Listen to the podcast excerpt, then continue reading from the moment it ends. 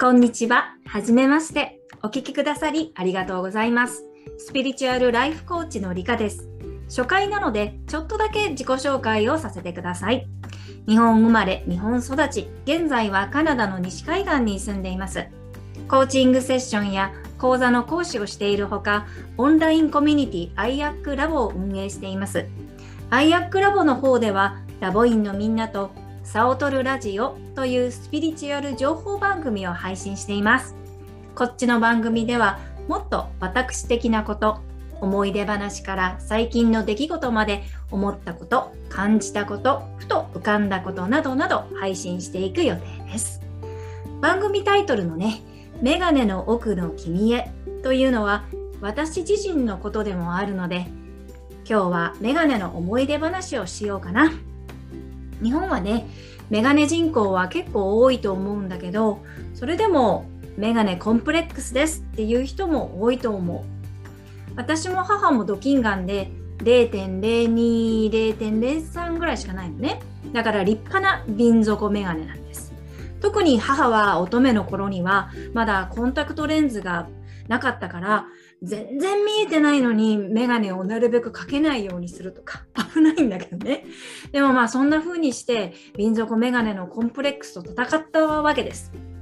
だから娘の私が生まれた時はすごい気を使ってくれて部屋のねあの照明を明るくしてくれてで夜暗いところでね本とか読んでるとすごい怒られた記憶があります。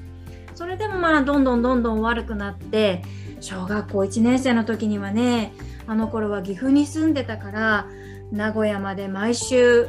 あの視力回復センターっていうのかなそういうところに通ってで家でもねこう機器を使ってこう視力を改善する努力をしたんだけどまあ何の効果もなくてまあ小学校3年生の時には立派に眼鏡をかけてました。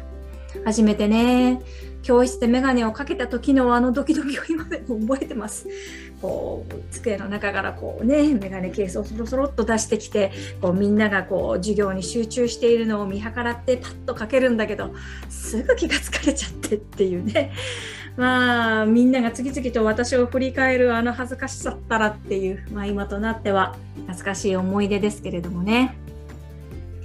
うんまあそんな私もお年頃になるとやっぱり眼鏡をかけている自分の容姿が気になるようになりました。ステレオタイプっていうんですかね瓶底眼鏡ってうん今はね昔ほどではないのかもしれないけどやっぱりこうガリ弁とかオタクっぽい感じとか地味でモテない女の子のこうイメージとかそういうこうキャラクター付けに使われるアイテムだったりするじゃないですか。まあ、実際瓶底眼鏡って目がとってもとってもちゃくなっちゃうからこう見た人にねなんかこう不自然さを与えるっていうかその違和感みたいなものがこうびっくりさせちゃうっていうかこうなんか惹かれちゃうっていう反応を引き起こす原因なんだと思うんですよね。まあ、これって自然反応だからしょうがないかもしれないんだけどでもそういう反応をされるとここっちもねこう見られて恥ずかしいっていう経験をこう積んじゃうわけです。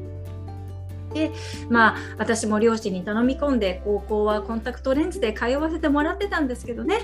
でもまあソフトのコンタクトレンズが合わなかったので当時、まあ、ハードのコンタクトレンズだからなくすんですよね。まあ常に予備を持ち歩いていけないといけないし、まあ、金銭的にもね安いもんじゃないから、まあ、迷惑をかけたなって思い出します。はい、それにね24時間コンタクトってわけにはいかないからねこううん、お年頃になってくるとですねっていうか、まあ、そういうお付き合いになってくるとですね瓶底眼鏡の人は彼氏が寝たのを見定めてから外したりとかねこうもう早く起きてコンタクトになしたりとかね努力したと思うんですよ。瓶底眼鏡と女心一らしくて可愛いですよね。でもやっぱり大変なんでもっともっとレンズを薄くする技術が進むといいなって思います。レーザー手術もね合う人と合わない人がいるって聞きますしね、まあ、ちなみにね今の私はおかげさまでというかなんというか老眼が進んでおりまして、えー、パソコン仕事の時には母の昔の弱い色の眼鏡をかけてるからそんなに貧足じゃないよねっていう感じなのはありがたいといえばありがたいんですけどね。まあ初回はそんな思い出話でした。皆さんはメガネにはどんな思い出がありますか？ちなみにカナダってメガネすっごい高いんですよ。なのにそれこそこうレンズを薄く削ることができるの腕のいい技術さも日本に比べて大変少ないのでいいお店があったら教えてほしいです。はい、今日は聞いてくださってありがとうございました。ではまた。